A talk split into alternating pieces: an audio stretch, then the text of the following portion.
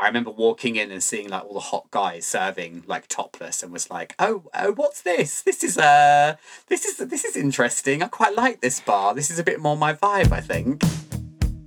Hello, this is Kay Anderson, and you are listening to Lost Spaces, the podcast that mourns the death of queer nightlife. Every episode, I talk to a different person about a venue from their past, the memories they created there, and the people that they used to know. This week's guest is self confessed pop culture expert Charlie Sace, creator of RuPaul's Drag Race UK fans and host of God Save the Queens, a drag race review show on Glitterbeam Radio. We caught up to talk about his end of uni days living in Worthing, which is a small seaside town in the south of England. It was here that he found the only gay bar in town, the Jack Horner, where, despite looking like a generic old man pub, they played Britney Spears, had dodgy karaoke nights, and gave him a chance to explore his identity. But before we get into the episode, I want to ask you a question. What was the first gay bar that you ever went to?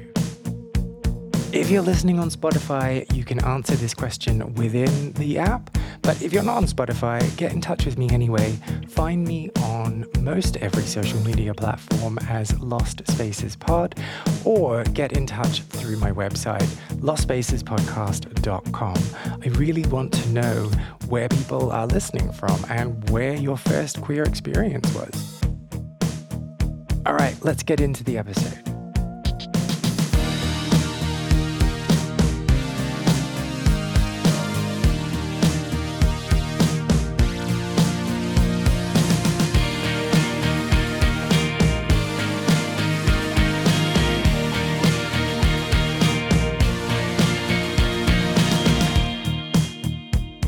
You know my first like gay memory, is like a really weird thing to think, but I remember being in primary school and playing kiss chase and thinking I'm on the wrong team. I don't really, I don't want to chase the girls and kiss them. They're like my friends. This is weird. But when the boys come over, who I don't really interact with, I'm like kissing the girls. I remember thinking, oh, I'd rather be doing that. And that thought had kind of like always weirdly been there with me. Like, oh, maybe there's maybe there's something I need to uh, explore there. I don't know. But it was one of those thoughts like that was not at the front of your brain. It was like somewhere. It was under a glitter curtain somewhere lurking in the back, like in a box full of like feather boas, and you know, it's like creeping away.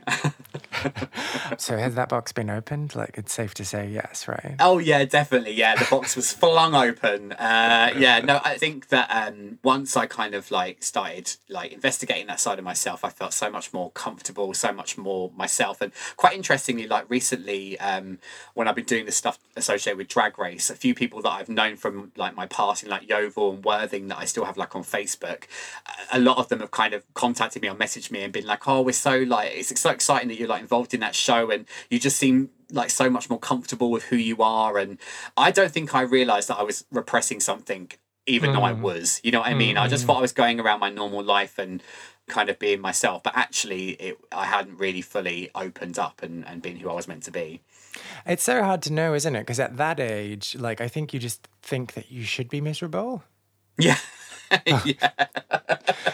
So you're like, well, yeah. everyone else is pretty miserable. So like, it Yeah. kind of makes sense that I'm miserable. Like, yeah, you just kind of accept that there are those kind of weird and you things don't that you're putting you don't see like you really don't see like on on TV and films like gay relationships and I think like when or if was you do, they're tragic. Yeah they are tragic or they're you know they're people who uh, are there to be kind of laughed at or mocked or that kind of thing you know what I mean? It Mm. wasn't you know so I think I just always thought that that wasn't an option you know what I mean? Like being younger and being into feminine things like you know it was the classic we'd get presents at Christmas and I'd want to play with my sister's presents. I wasn't interested in what I was getting. My mum used to smuggle me Polly Pockets you know? You know the toy? So my dad Yeah. was like a proper like South London geezer and um, my mum used to buy me like Polly Pockets and be like oh you know that's for you but when dad's around like maybe play with the other things and you know he was typical wanted a footballer and he got a ballet dancer like that's kind of how I see it and um, so my mum would like smuggle me these like kind of more girls toys and was very accepting and much more let me kind of be myself when I was growing up than than I could around him you know what I mean But so did it ever like? Did he ever find out? Did yeah, your sister dad. ever use it against you, like threaten No, you to well, she, no, she never used it against me. I think once she confiscated from me like her baby camper van toy because I was playing with it so much, and I remember Wait, really. a baby camper van. Sorry, a Barbie. Oh, Barbie okay. camper van. Sorry, it's like Barbie. babies can't drive. a Barbie camper van, and she was like, "Oh, you're not playing that anymore." And I remember really like, like kicking it down the stairs over Christmas and being like, "Oh, whoops! It was on the top of the stairs." Like having this real like angry moment of, "I want to play with the camper van." Um, but no, like you know, as I've got older, and um, you know, I think my dad's attitude has changed as the world's kind of changed. You know what I mean? And we, he's fully uh, like accepting of who I am. You know what I mean? There's no no kind of qualms or issues there, which is lovely. I've been very blessed that there's not really anyone in my family who hasn't kind of accepted me for who I am, and um, I think that that was like a non-negotiable thing because it's like you either accept me or I won't be in your life anymore. That's kind of it. I wasn't prepared to not be not be me. Once I got there, I was like, I'm never Ah. never going back. That that's ah, it. That's so interesting. That's. I mean, s- sorry. uh, I say that's interesting because of the contrast between like not knowing and being so tentative, yeah, and then when you got to that stage, just being like, "Nah, man, this is it." that's it. That's it. Because I think that was probably like my subconscious going look you, you could have been a lot more yourself as a teenager and not kind of hid behind other things because you were repressing it. And you know i feel like it was just once i really got there and i opened that door and you know had I remember like having my first date with a guy and like the first time i slept with a guy and i was like there's no going back from this now. Like this is this is who i am. This is what i want. Like this, there is no going back. It's Well, done. let's uh, let's explore that a bit more. Like, usually people's first uh, experiences are awful, and you put them off for quite a while. And yeah. uh, it sounds like that wasn't your experience. the the experience itself was a drunken uh, experience of a guy who was quite a bit older than me at the time, and um, and probably still is. And probably still is. Yeah, well, I hope he is. Um, and um, yeah, it wasn't like the most fun experience because it was it was just kind of marred with um uh, confusion and like, oh, have I done the right thing? Like, is this really what I want to do? Like, I was holding myself back quite a bit, and it was um it was an odd experience. Like I say, it was a, it was a real quick like meet up, do the deed, and go. And like for your first experience, you kind of want it to be a bit more like a bit more loving and emotional, Yeah. perhaps, and with someone you kind of trust a bit more. But do you know what? I think I just kind of wanted to. It's such a bad analogy, but break the seal. I just wanted to like almost like just be like, right, well, let's let's do it, and then if it isn't what I want, I might know afterwards. And I remember reflecting on it and being like, okay, it was a bit weird, a bit drunken, maybe a little bit sleazy for a first time, but at least it was like okay but i enjoy being in the moment with a guy and kissing a guy and you know that Yeah, vibe. totally. No, and like, you know, from my own experience, I remember when I was a teenager, like buying all of that kind of heteronormative crap about, like, Yeah.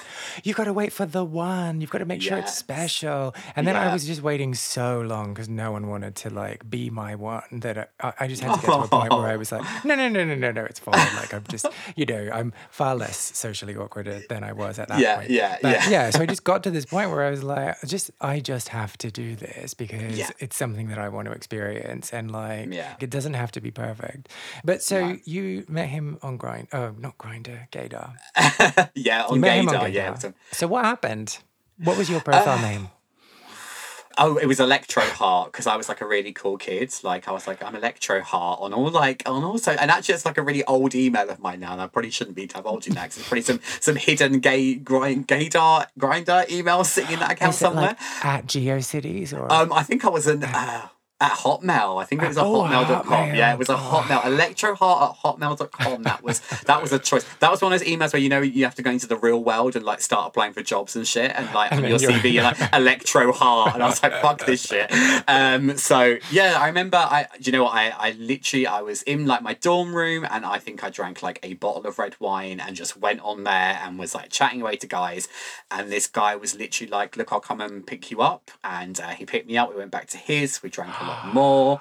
Yeah, we did the thing. And then he was pretty much like, um, oh, okay, like, I'll call you a cab. And I was like, oh, okay, bye. And then it was like within what felt like probably about an hour's get in the cab and I was back in my dorm room. And it was like, oh, wow, like that was uh yeah, Oh, it was weird. It was really weird. And but the, oddly, do you know what? It didn't. It didn't like put me off. Like I don't know. It just felt like okay, cool. Well, that that that's it. And the next time, hopefully, it'll be. Well, so do you remember then the feeling like being in your dorm room, like coming back, and like what what were you processing? Like what were you thinking? I guess I was, you know, there was a, a little bit of like worry as to like, or have I been safe? Have I made sure that you know that side of things have been Uh-huh. taken care of? And kind of like because I had had a few drinks, being like, right, have I definitely made sure that bit kind of happened, which it had, thankfully. And then very much like that felt a bit cold, and the whole thing was a bit like, oh, and probably unfortunately set me up for quite a few years of that whole culture of just drinking and one night stands and that kind of vibe. Um, but the actual act itself and being with a man, another man, like it didn't feel wrong. It felt really nice, and it may have been a bit short and sweet, but at least it felt like, oh, I want to do that again. You know what I mean? Yeah, yeah, absolutely. So was there was there any sense of like thrill or relief, Yeah, or was it more like the and- practical and a bit like it, obviously it felt a bit naughty and a bit like oh god like i've done that thing that i've maybe been thinking about for quite a few years like especially like growing up as like a teenager and stuff. And when you have like your own sexual fantasies and for me it was like Mhm. always kind of like men and women. There was never you know the, the man part was like always there.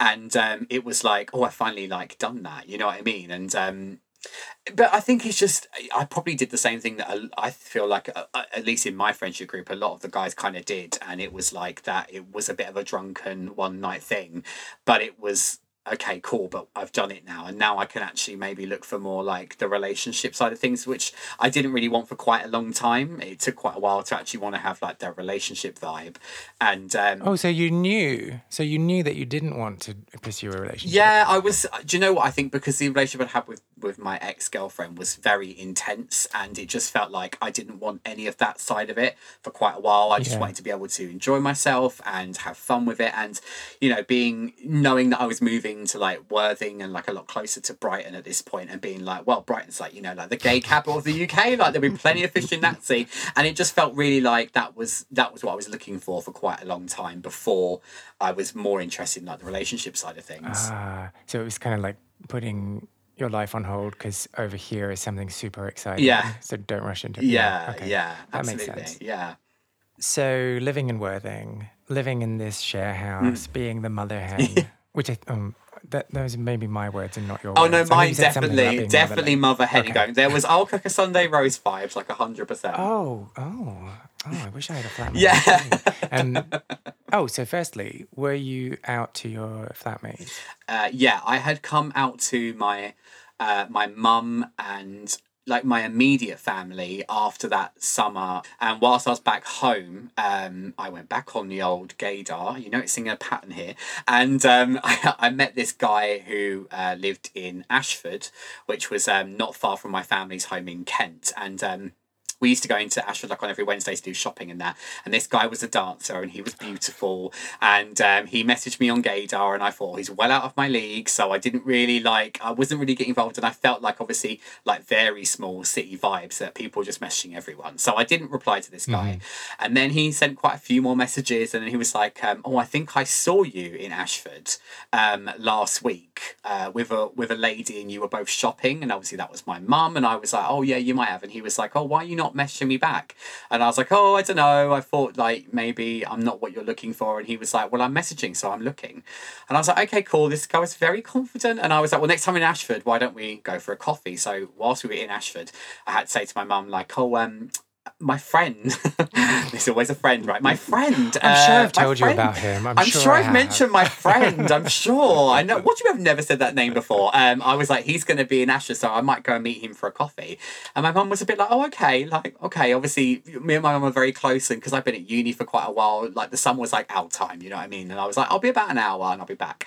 And I met this guy, and I really liked him, like very, very quickly. He was like the kind of guy that I was looking for. And I remember we were in Ashford, which is um, I'd say a very Wait, so hang on. Like, let's before we get to Ashford. yeah. Let's paint the picture. What was the type of guy you were looking for? Oh, he was really pretty. Can I just? he was just really Oh, pretty. oh, so that was- that was- that was Babe, he was just basically. really pretty, like really pretty. He was young, attractive. He was he was a dancer, so he had he had lots of pictures. And flexible. Great body, yeah. flexible, and um, just was very um, interesting as well. Like he was a bit weird, weirdly quite like closed off. Like wouldn't tell me too much about him, which just made it more exciting. It was like, oh, I don't really know a lot about you, but I want to. And uh, yeah, that was that was kind of weird. It was really exciting. It's probably the first time I'd had like a crush on like a real life guy. So okay, so so pretty uh-huh. and emotionally unavailable. Yeah, absolutely. oh, brilliant. Okay, cool. he was like the David Beckham wall poster had come to life. Do you know what I mean? I was like, oh, this is exciting. And so yeah, I we started hanging out, and I remember we used to like sneak off round this church in Ashford to like have a quick snog and it felt really naughty Aww. because it felt really like a bit dangerous you know what I mean because you know it, there was a lot of um you know, kind of rough and ready teens lurking around Ashford. Do you know what I mean? It was very that. It's very mm. that kind of vibe. So this felt really exciting and like, oh, it's like an actual guy whose like name I know, and uh, you know, that's a change. That's nice. And um, and yeah, so who's not saved in my phone as guy from yeah. number three, guy with the pink curtains in the picture. No, and um, and so I remember saying to my mum one night, like, "Oh, can my friend come and stay?" And it was like, obviously, she was like, "Yeah, your friend can come and stay." And it was, it was this weird, like, I know, you know, I know, we know, but we're not going to have the conversation yet. And then um, he did come and stay over. I was very respectful of being in my mum's house. I mean, not really much happened. A bit of kissing and all that, but I was like, no, I'm not. It just felt a bit like I'm in like my, you know, like my teenage bedroom as well. Like when you go back home after uni, you feel like you're under mum's rules again, that kind of vibe. So I was like, mm, let's be good. And then yeah, but you were also a horny teenager. Yeah, I know, right? It was it was difficult, and there was no churches to sneak round to uh, have that cheeky snog. And um, I remember I went down in the morning for like breakfast, and my mum looked a bit upset and I was like, "Oh God, it's happening! Like we're going to have the conversation." And um, she was like, oh, "Like don't like, don't take me for a fool. Firstly, do you know what I mean? Like if this person's staying over, um, if that's a romantic thing, then we need to have some rules in place for that." And I was like, "God, I'm fucking twenty one. Like please, this is too much." And then um, she got really upset and i thought she was upset because of me and who i am and it wasn't it was the complete opposite she was like i'm just so scared that you won't be able to hold your partner's hand walking down the road without being judged mm. and that really mm. hit a nerve with me and i was like wow she's not worried about the fact that this is who i am she's worried about how other people are going to treat me and that i'm going to be treated differently and i'm going to have to kind of fight against you know people's bigoted ideas and morals and that kind of thing and that was really like it was a real moment in me and my mum's like relationship and friendship and we hugged it out. We both got really upset and i was like listen mum i was like you know i've i've been called every name under the sun you know what i mean? Like i it, i've got a very very very thick skin when it comes to this kind of thing and i'll always be safe you know what i mean? I'll always be aware of my surroundings and that's probably main, stayed even till today. Um but i really like this person and that is who i am. And she was like oh i don't care about that. She's like you know but just you know i want you to be able to be in a restaurant with your partner and hold hands. And obviously this is before for like civil mm. partnerships and all that kind of vibe. And, you know, I think it was more that side of things that was difficult for her, which was a real like blessed relief to be honest. She just cared. Yeah, it's it's I you know, I had very similar conversations with my mum mm. about this uh, kind of thing. And as I'm getting older, I can appreciate more the perspective that she was bringing to the conversation yeah. and why she had those concerns, why she had those worries. But I know at the time I was just like, oh, for fuck's sake, like, can you not just let me be me? Yeah. And can you not just say, like, oh, I'm just really happy that you are yeah. who you are? Yeah, yeah. And I think I held a lot of that resentment for a long time in like, because it's kind because it's kind of victim blaming, right? Like that's maybe not the right term, but it's kind of being like, oh, I wish this wasn't your life mm-hmm. because your life is going to be so much harder. Yeah, yeah. And rather than like the world is fucked up, yeah.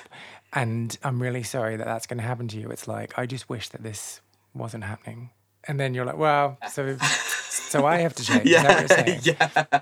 I remember saying it is a real struggle being fabulous, and my mom's always reminded me of that sentence. She's like, "It's such a struggle being fabulous, isn't it, Charlie?" And um, you know, no, but you're absolutely right. I just I knew it was just more that she just had that idea of, oh, I'm going to be out in public, mm-hmm. and someone's going to say something. But I was like, it doesn't matter because people are always going to say something. You know what I mean? There's always something to be said, um, and you've just got to learn to to not take it to heart. And I've learned that the hard way, but I've learned it, and uh, now it's like, oh, come up with something original. If someone shouts something original, I actually find it really amusing. You know, I mean, obviously, I'm lucky. I live in that Brighton bubble. You don't get it very often, but you know, every now and then when you're somewhere and you hear someone say something, and if it's original, I'll always give them like a round of applause. Like, I've not heard that one yet. That's fucking brilliant. I love okay, it. So what? So do you have examples? Oh my god. Mm, someone said something the other day. No, it was really. Oh, do you know what I remember? So I remember being in London actually, and I was I was in my height of feeling my fabulous like twenty year old self, and um, I was like really strutting down a road, and as I went past this woman, she just went, "Here, do you want some chips with that mince?" and I was like, yes, I fucking do. I'll have cheesy chips as well. Thank you. That's always been one of my favourites. oh, props to that woman. Props sure to that woman. So this isn't an important question, but when you were having this conversation with your mum, Hmm. was this guy in the other room? He was, yeah, he was still in bed. He was still in bed. I know, I know. It's really awkward, right? He was still in bed, and then, and then, um, and then I remember like I went back upstairs and he was like, "Oh, are you okay? You were like quite a long time." And I was like, "I think I've just come out to my mum." Like, and he was like, "Oh, she didn't know." And I was like, "Well, I think she knew. I think we just haven't really said it out loud." And um, he was like, "Oh, that's fab." And I was like, "Yeah, it's pretty fab." And then we just, yeah, we just like went about our day. It was really weird. Like, I mean, listen, I'm really lucky and very blessed and privileged that you know like a kind of coming out story was like a conversation in a kitchen that didn't lead to any sort of like you know bad ill feeling or breakdowns of family mm. relationships or ostracization from your family. Like i'm very very lucky. So i say it very lightheartedly but i'm also fully aware that i'm incredibly blessed to have such an incredible family that just accepted me for who i am. But like i said earlier i just don't think i gave many people a choice. And it was like okay if that's the case then you know I, I don't know if we can be part of each other's lives and it's just that kind of like that's just how it needs to be for me to kind of get through i think Did you actually lose anyone?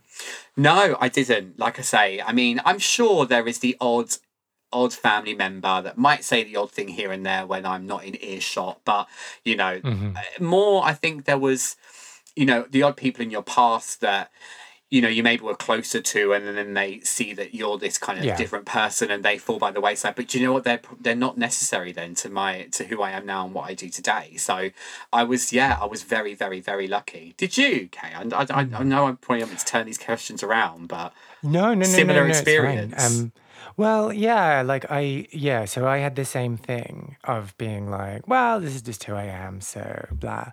And I don't know to pinpoint it to that one thing is Yeah. hard, isn't it? Like, Yeah. It could have been just for any any reason that, that, that it happened. Like Yeah. it could have just been like, oh, we're just not close enough to each other. Like we like Yeah. physically, we don't live close enough to each other, so we just stop seeing each other, and then we just forget about Yeah. each other. Like it could just be anything. Yeah, I don't think there was anyone who was like, "Do you know? I just can't accept your homosexuality." Yeah.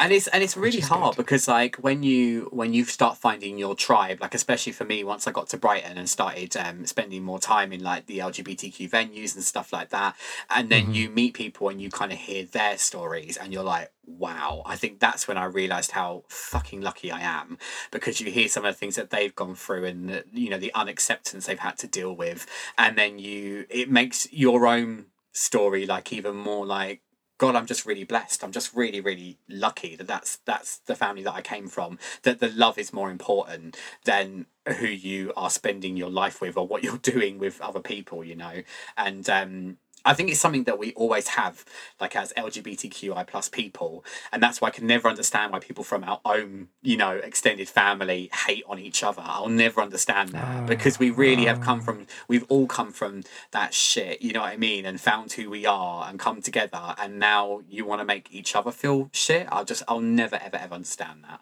It's yeah, it's depressing. It's, It's, really, it's a waste of energy as well. It's Yeah. just it's Yeah. not. Um. So yeah, the other thing I was gonna say is like I think sometimes you engineer your life in that way though, right? Like I had always been myself. Mhm. Maybe, not always, but you know, like those bits of me came through quite, quite Yeah. evidently, and so I think that everyone in my life had an opportunity to get used to that, or yes, yeah, if they weren't into that, they just didn't have anything to do with me in the first place. Yeah. Yeah, so it's hard. Like I've never I never did that thing that some people do, which is like playing the game and people pleasing and like Yes, doing yeah. Mm-hmm. doing what's expected of you, and then getting to a point where you're like, oh, by the way, everyone, I'm not that. Like so, Yeah, so I don't think it was jarring for anyone to find out. Yeah. I read So- this really like um like it sounds a bit like one of those bumpy aff- affirmation things, but I read it online the other day and it really like resonated. And that was you can be a good person with a kind heart and still tell people to fuck off when you need to. and it's like that energy. Like you can, you know, there are moments where you have to be like, no, I don't want you in my life, and you know, you're not, you're not helping me anymore. I'm not helping you anymore. We're not bonding anymore, and and. And that may not be because you've come out or because of who you are. It's just because mm-hmm. friendships and relationships change as we grow up as well and get a bit older. But like you know, extending that phrase and taking out the swearing, you can be a good Yeah. person with a kind heart and still like have people hate you. Like it's Yeah. just like it, it's just life, and Yeah, like yeah. you just you should not waste your energy on those people. But I mean, that's easier said than done, and I'm not trying to be like just Very kick them true. out of your life. Like, you know, overthink it for three months and then kick them out of your life. That's the way I would do it. yeah, that's very true. Very, especially at like four a.m. when you can't sleep. And you're like, but what did I say wrong? What did I say wrong? Like, yeah, you Yeah, get to the point wrong. where you are so exhausted that you've got no choice but to give up on that friendship. Just do that. Sound advice. I like. That. I'm going to put that on a t-shirt. Put that on a t-shirt. You might have bags under your eyes, but you'll get there. So what what happened to flexible Ashford man? Oh my Ashford? Is that- did I get that right? Well, yeah, yeah. His name was actually Ashley as well, so we're not far off. Um, he was all the drama, like like any of those kind of people are. The uh, the non emotional. They they don't give you a lot. The reason they don't give you a lot is because they're hiding many a skeleton in that closet, and it ended up getting quite dramatic and being really full on. And when I had to go back, obviously to university to go back to Somerset, it was very much like, well, if you go, then we can't carry on because I'm not prepared to come there and I don't want to do long distance thing. And I just thought, listen, he's beautiful.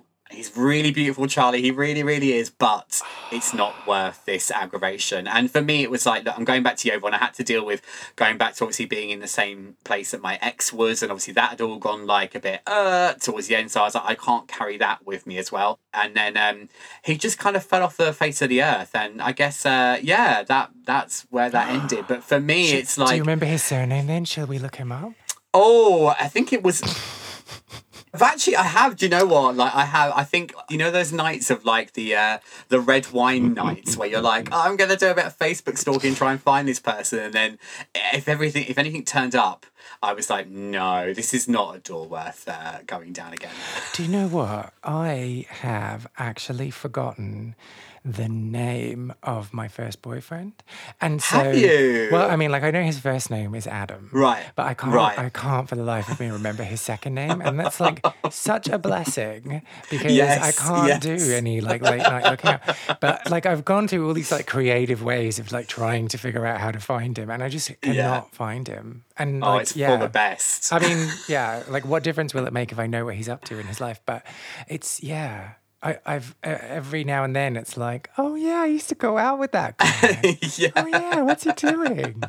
I always feel really sorry for the people who have a, a horrible ex who gets famous because then they have to see that ex everywhere. Like, can you imagine being James Corden's ex Oh, yeah. and being like, oh my God, I can't stand that person and Like the they're wasn't everywhere. Like, yeah, the shame would be so bad already, but then you'd have to see that stupid face in every fucking film and every TV show. Like, yeah, I always feel so. Hopefully, any of my exes are out there, don't any of you get famous because I don't want to see your faces ever again. Your And exes for a especially reason. don't write a song called Charlie that becomes a number one bestseller. Yeah. Oh, I'd be, annoying. furious. I'd be furious. I'd, I'd be like royalties, royalties. You could like you could dine out on that though.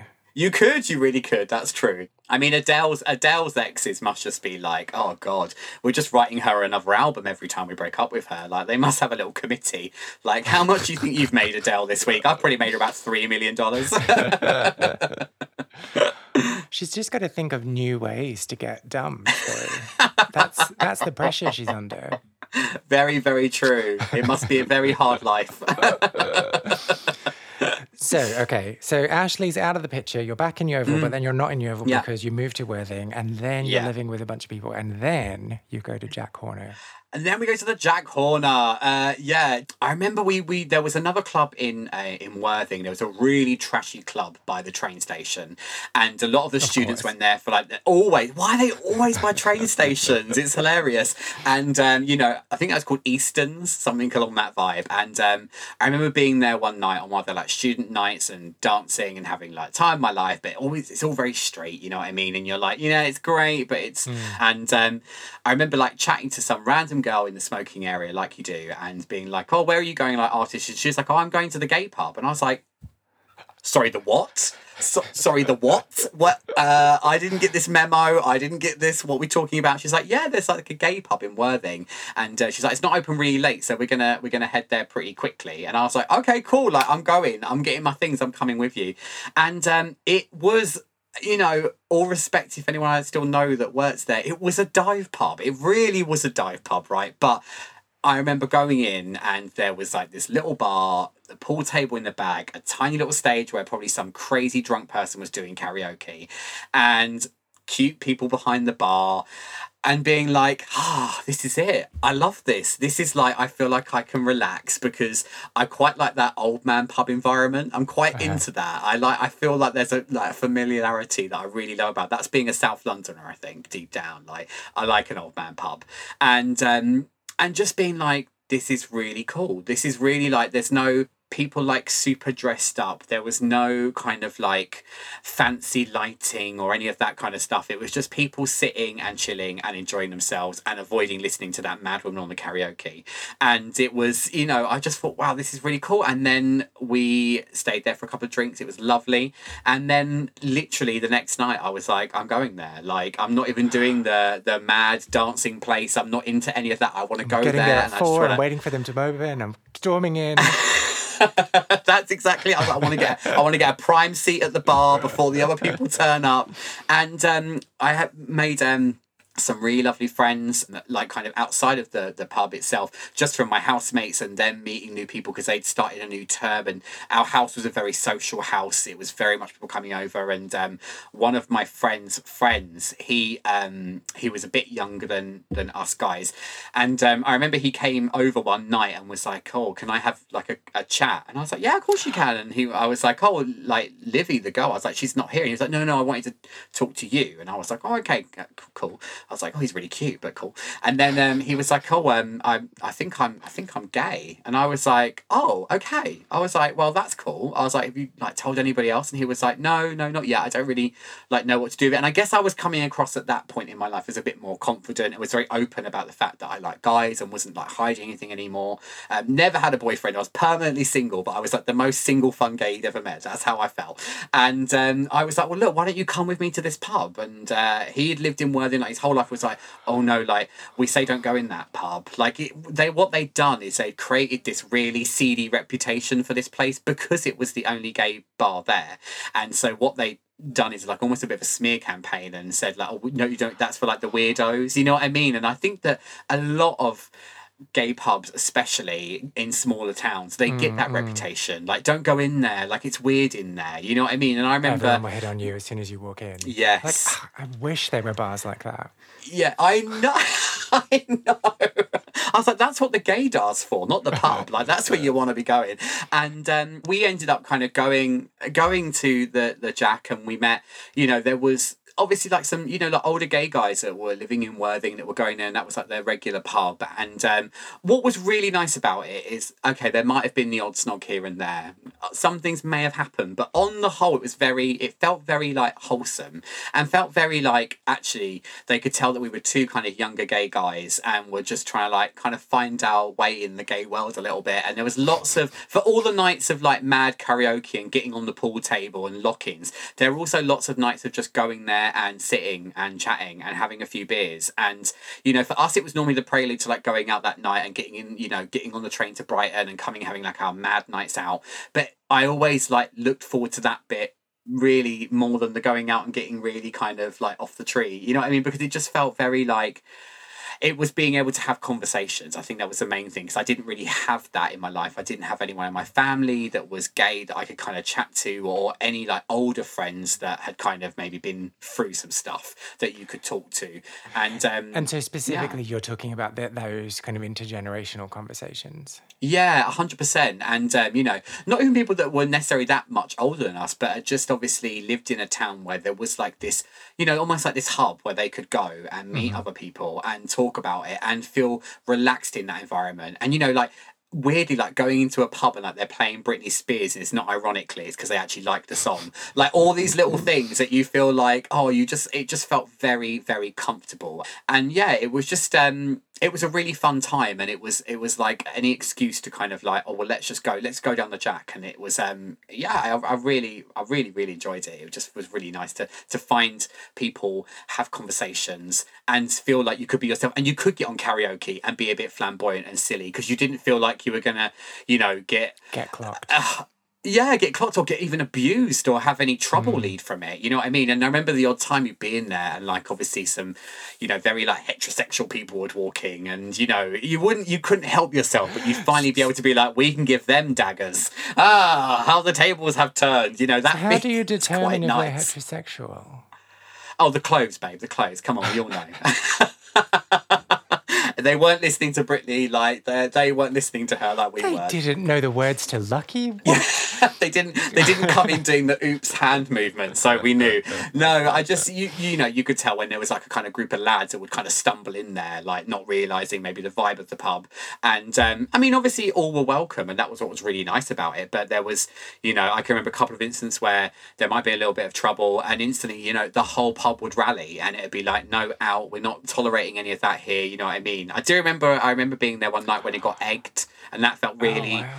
Yeah, it felt really horrible. It was a really yeah, it was horrible, and um, it was really opposite like a, a, a massive supermarket, and these kids had just gone and got eggs, and we were, you know, I mean, obviously you're in the pub, the music's playing, that kind of thing, but I just remember seeing them running past, and all these like plop plop plop plop hit the window, and um, it just felt really sad. It yeah, was like, oh, this this is our one space. Yeah, this is the one space. You know what I mean? And um, I think it was one of those things where we all just didn't talk about how sad it was. It was like, oh, that was annoying. Let's clean the window. Stupid kids. But inside, we all felt, oh, that's really shit. You know what I mean? That's really shit. Like we don't need that crap. There's enough mm. shit. Just let us sit here and have a drink. You know what I mean? Without having to deal with, oh, that mm. horrible world out there can be really yeah. horrible sometimes. And it's this kind of weird, like punching down thing, right? Like it's like, oh, no one's going to be really mad yeah. at us if we do this because everyone hates those fags anyway. So let's just go and do it. Absolutely, yeah, absolutely. Like you know, there'd be no uh, putting in a report about it or finding out who yeah. those kids were. Like nothing would get done, nothing. And it was very much like I remember the landlord at the time saying, like, I'm not wasting my energy because I'm not going to get anything out of it. And but it still felt like a safe space, and that was what was really good about and it. And so you were talking about not really registering when it shut. Mm. When did it shut? Oh god, I think it was like two I think it was 2012, I believe, that okay. it actually did close. And um, then it reopened in 2015, no longer as a gay bar. It's um it's it's now called the Corner House, I think. And um it's uh yeah, you're kind of like, you know, no disrespect to the lovely people I'm sure at the Corner House. I've never been there, so I can't No, fuck them. No fucking Corner House bitches, seriously. No. Uh, it just is another generic Worthing pub as far as I've seen. So, mm. you know, mm. that whole thing now has gone. And, um, you know, I haven't been back to Worthing in quite a long time. Um, I don't know if there's now an alternative kind of like space uh, that was similar to the Jack that might have sprung up, but um, not that I saw, not that I've mm. seen or heard of. Um, I mean, we're not far from Brighton, and you know, in Worthing, it was always that thing of like, I, you know, when you're not that far from a place, I think like you know, Manchester or London has a good, vibrant kind of gay scene. You do, I think, find that the spaces around it do slowly disappear because people more congregate in those big city spaces, and that might just be what happened mm. to the Jack. I'm going to ask you this question, and I recognize that it's a, like a stupidly big question and that you couldn't possibly have the answer. So if you don't like have an opinion or anything, then that's absolutely fine. Um, I've just ruined the question by over explaining it. Sorry. Do you think that we're ever going to see small town gay bars again? I don't know. Do you know? I think a lot as well, I think a lot of people get those interactions now probably from online. And um, it's obviously not the same thing, but you know, a lot of people I think doing the world of the like RPDR UK fans, the Twitter and Instagram and Facebook stuff that I do associate with Drag Race, a lot of people go on social media now and go, "Oh, I'm looking for my tribe. I'm looking for people that are into this and into that. And if you know someone, can you like me and add me and follow me and da da da?" And they probably create their own little chat groups and do that kind of thing. And what they're creating is online gay bars, and they're all probably you know kind of doing it a lot more virtually now. Now I've lived in you know a big city, Brighton, for the past like 15, 16 years, so I haven't been in that kind of small town community for a while. Interesting enough, my family live in uh, New Romney down in Kent, and I went uh, back there to see my mum and sister to see a show in Folkestone. I don't know if you're aware of Folkestone. I mean, Uh, it's down. Yeah, down on the coast. So we were at Folkestone to see this uh, musical theatre show, gay, and um, we were in the queue to go into the venue, and I saw this like quite like pumping looking pub opposite uh, with lots of outside space and then it had a massive disco ball and I was like oh my god like that looks really cool in there. And my sister was like yeah that's scuba that's the gay pub. And I was like a gay pub in Folkestone. Where were all these gay pubs when Oh, I was in. Kent growing up as a confused teenager? And she was like, Yeah, it's always been a gay bar, Charlie. Like, I'm sure I've told you that. And I was like, No, you have never told me that. Annoyingly, we had to go into the show because I was straight away like, I want to go in there. Like, I want to see all those people that took the piss out of me in school that are probably sitting in that gay bar now. And like, I know you were mean to me because you were gay as well and you couldn't stand the fact that there was another gay and that's why you probably were really horrible to me. But um, I, I feel like, yeah, probably in a lot of in small towns there are kind of like gay pubs gay spaces and they are kind of maybe springing back up i mean obviously you do this show quite a lot and in your experience i'm guessing a lot of them have disappeared and gone is that the general consensus Yeah, yeah. Yeah, so there's two things that I want to respond, and I need to make sure I don't forget the second one when I start with the first one. The first one, this whole thing about people who were horrible to you when you were a kid, who are mm. now gay, or who are now like, mm-hmm. yay, everyone should be proud and free. Like, I have a real hard time reconciling that. Mm-hmm. And I'm a bit like, fuck you. Yeah. You're not allowed to grow Yeah. unless you apologize to me. yeah i want reformations yeah no i'm with you 100% 100% How do you do it? Well, do you I'm know, just- I had I've had like a couple of different mixed experiences in this like field. I've had one where um someone who will absolutely remain nameless because I wouldn't want to kind of out someone. That's not what I'm about. Was it Barry? It wasn't Barry. No, it wasn't Barry. Um, David?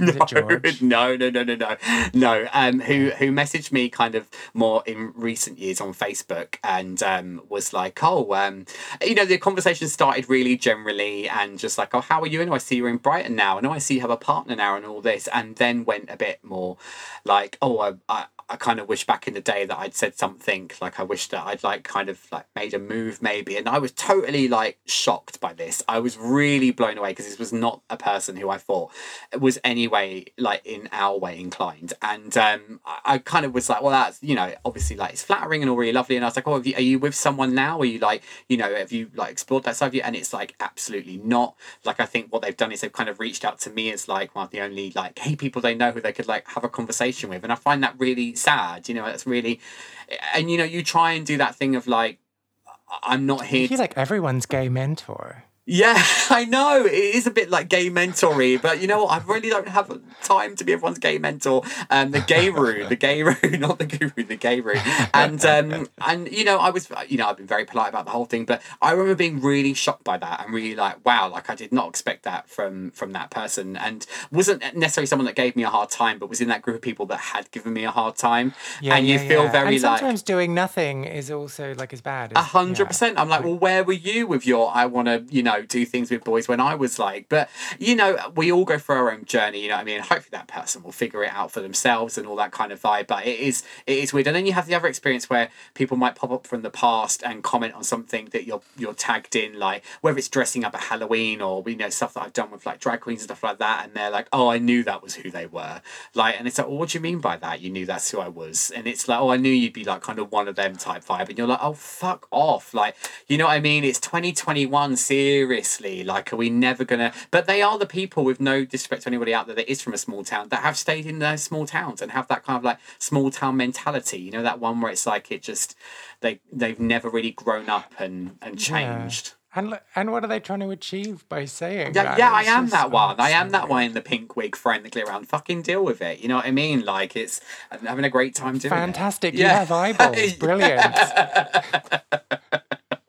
oh dear. Oh, yeah. People are so horrible. Yeah. Um, I get what you're saying, and I agree with it, and my head agrees with it. Like Mm. you know, people have their own journeys, people change, people make mistakes. Yeah. But it's just that that raw child Mm. in the middle of my core that's just like no, No. no, you're not getting a second chance. I'm sorry. That's you're just nah. That's it. There was that great scene um queer in Queer as Folk, the, the UK version of Queer as Folk, where um he gets the guy, the main guy, like his school buddy kind of comes on to him and he like rebuffs him and is like, No, I'm not interested. And then like a couple of months later he sees that same school bully in a gay bar and um the the school bully is like living his life and, da, and he gets up on the microphone and it's like, He shouldn't be allowed in this space. He put me through hell. He's not a true ally. Like and I just was like, I wanna be that moment, that character. Like I think that's where you're coming from. Like, no, you don't get to be in this space. You don't get to celebrate with us. You don't get to listen to Lady Gaga and learn the dance moves. You fucked that. You should have been. You should have been supportive when we needed it.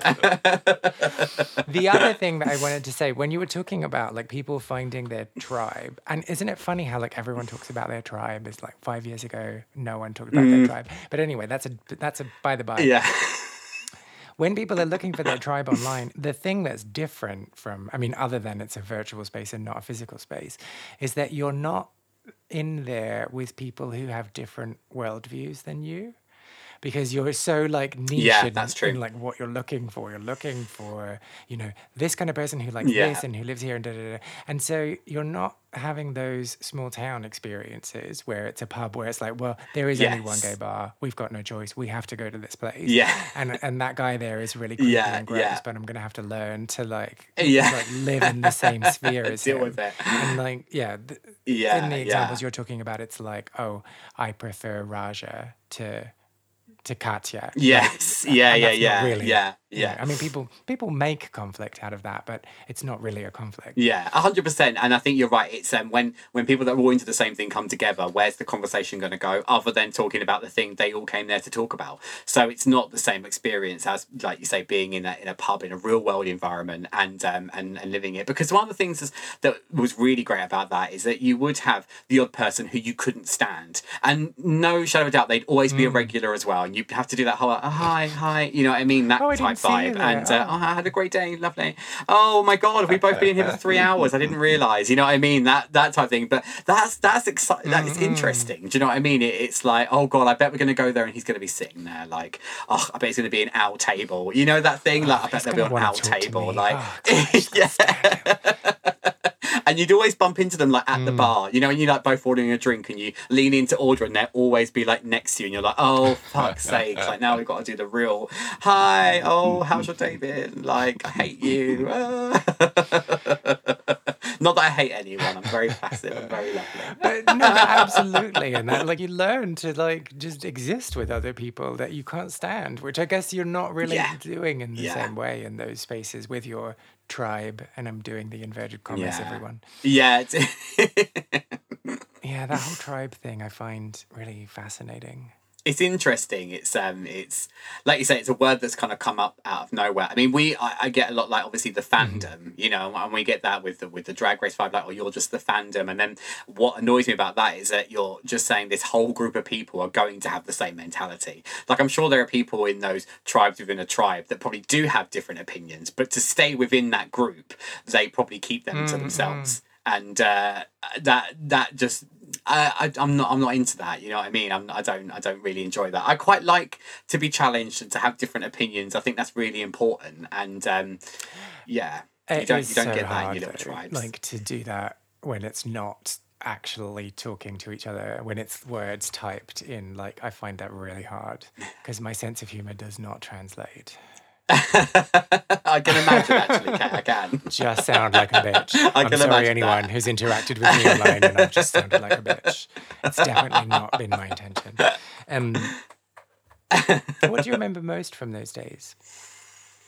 I mean, there was a back in those days there was a lot of drink involved. So, So it nothing. was it was not really a lot. No, I think what I remember the most is just just that feeling of being like I'm in a I mean, safe space is a word that also gets thrown around a lot with words like tribe recently, but that genuinely felt like a safe space, and I think that was just the first time in my life that I had you know, experience going to a safe space that I could go on the hmm. regular. You know what I mean? That it wasn't like a one off, like, you know, being like young and partying and you go to like fun fab things like GAY in London and stuff like that and be like, oh wow, this is amazing. And like coming over to Brighton and going to Revenge, that was always like, wow, this is like really exciting. But this was the first time there was one that was like on my doorstep with people who I got to converse with and get to know.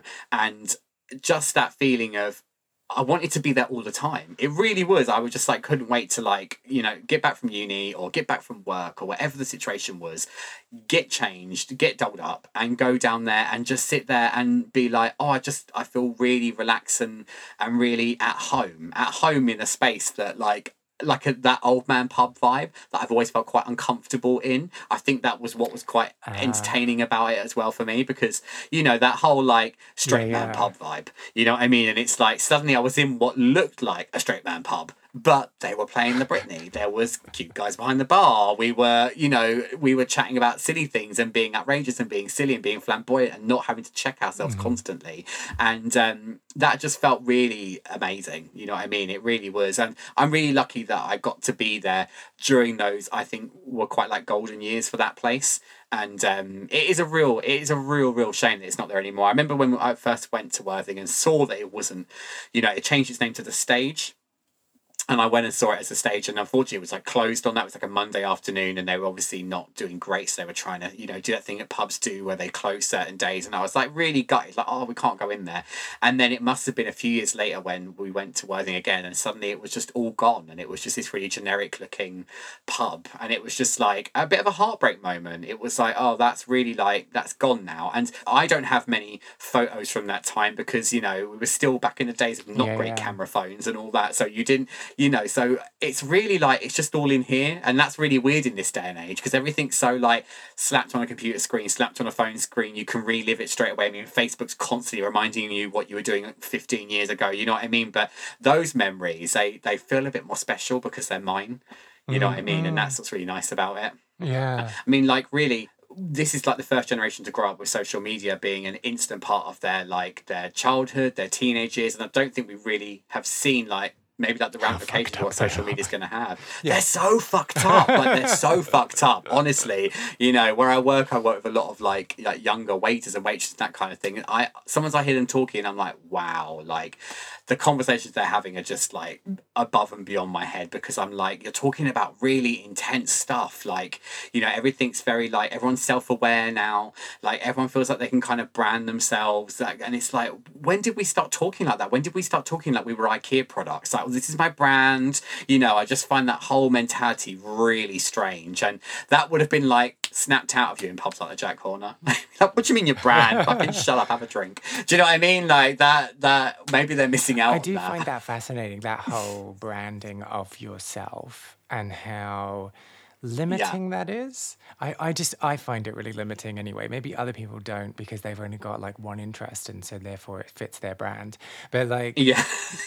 when you can't be this multi-dimensional person who like you know likes construction and drag race like you kind of have to just you Yeah. can't talk about one part of your life you kind of have to do this you kind of have to lean into this you have to Yeah. make sure you look a certain way Yeah. i find that all a bit stifling a bit yeah, Yeah. difficult yeah, it's it's quite sad. It's you know like branch out, chill out, and relax. You know what I mean? And just but meanwhile they're making like 200000 pounds a month and you're sitting here stuck talking to me yeah.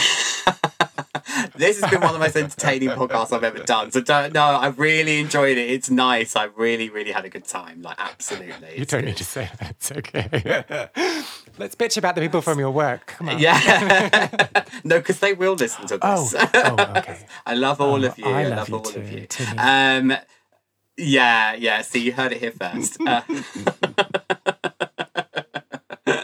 no, but it is. It's really. It's really nice to like have that stroll down memory lane. Do you know what I mean? It like it's it's just so nice to to re to think about it, and also it makes you realize like God, I was such a fucking mess. Like I was such a dramatic little mess. Like I really fucking was. Like, and that makes you have a bit more empathy for Hold these like for the younger people that I'm around because I'm like, Hold oh, on. like yeah, I don't think yeah. that I've come away with the impression that you were a dramatic mess. Maybe I need more illustrative examples.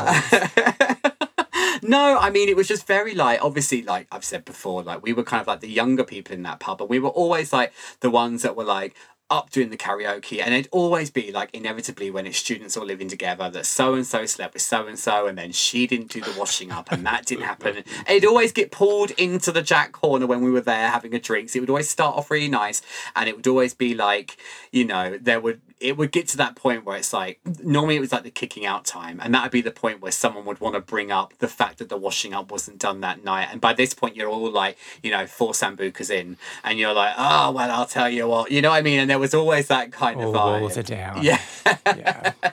yeah the, the drama was minuscule it was you know it was a, that was probably There later on in the club. nothing more fun than blown out of proportion drama. Oh my god yes yes yes yes Yeah, that's yeah. we live for like, it I am not backing down from this fight. I do not care how unimportant Yeah, it is. I am gonna win. And that's one of the best things as well about being in a pub where someone else is having that blown out of proportion drama and you get real life television. Real life television, there's nothing like it when you're just sitting there watching, like, oh my God, and now she's left, and now she's got up and left. Is she going to come back? She's come back, she's come back. Like, I love that. I love that. Can, like when uh, whenever like, there's one person whose uh, volume is much louder than the other person, and the other person's like, "Can we just keep it down?" And then they're like, "No, I'm not gonna keep it down."